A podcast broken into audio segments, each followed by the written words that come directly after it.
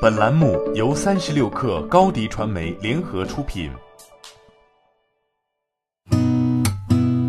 八点一刻，听互联网圈的新鲜事儿。今天是二零二零年四月十六号，星期四。您好，我是金盛。腾讯确定成为第一百二十七届广交会技术服务商，为广交会网上举办提供整体技术支持、平台研发服务与云资源支撑。第一百二十七届广交会将于六月中下旬在网上举办。广交会成为疫情之下又一个被迫采取变革的大会。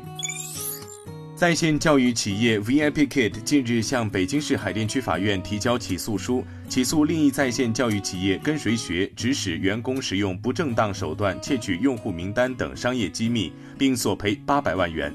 目前，北京市海淀区法院已受理此案，这也是在线教育行业领域首例以窃取商业机密为由起诉的案件。今日头条旗下股市行情类 App 海豚股票已经可以开户与实盘交易。海豚股票作为股市行情类 App，已经运营很长时间。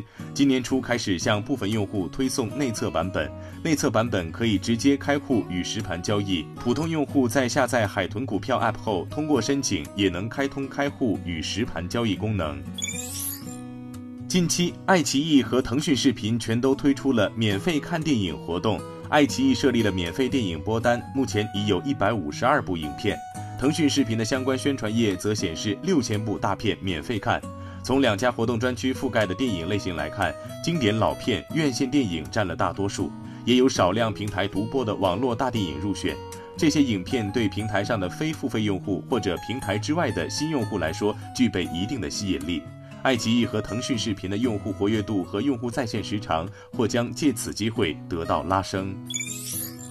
近日，马蜂窝发布五一小长假旅游趋势报告，数据显示，五一期间游客优先选择户外的景区景点进行短途游，稻城亚丁、蜈支洲岛是今年五一小长假热度最高的旅游景点。此外，还有西溪国家湿地公园、仙女山国家森林公园、洱海、拈花湾、千岛湖风景区等。荣耀三十系列昨天发布，跟最近发布的华为 P 四十系列一样，这个系列也采用了中杯、大杯、超大杯的三款机型组合，并且命名方式也与 P 四十系列相似，分别是荣耀三十、三十 Pro、三十 Pro Plus。拍照方面，在 DxOMark 的评分当中，荣耀三十 Pro Plus 综合评分达到一百二十五分，仅次于 P 四十 Pro，排名第四。本次发布会还带来新的芯片。麒麟九八五五 G SoC 采用麒麟九九零相同的五 G 基带，这款芯片将在荣耀三十首发。自此，华为集齐了九九零、九八五、八二零三款高中低端的五 G 芯片。路透社援引知情人士称，受新冠肺炎疫情影响，被迫临时关闭八百五十家门店后，一百一十八年历史的美国老牌百货公司 J.C. Penney 正考虑申请破产保护。此前，Penny 公司已让近8.5万名员工停薪休假。消息人士称，虽然 Penny 有足够的现金，可以在未来几个月维持运营，但因为门店的关闭，公司营收已经干涸。Penny 正在考虑包括申请破产在内的几种选择，帮助公司解决不稳定的财务状况，并节省资金用于偿债。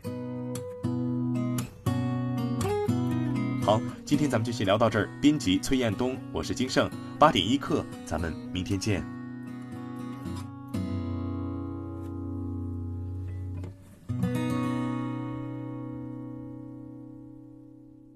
欢迎加入三十六氪官方社群，添加微信 baby 三十六氪 b a b y 三六 k r，获取独家商业资讯，听大咖讲风口，聊创业，和上万课友一起交流学习。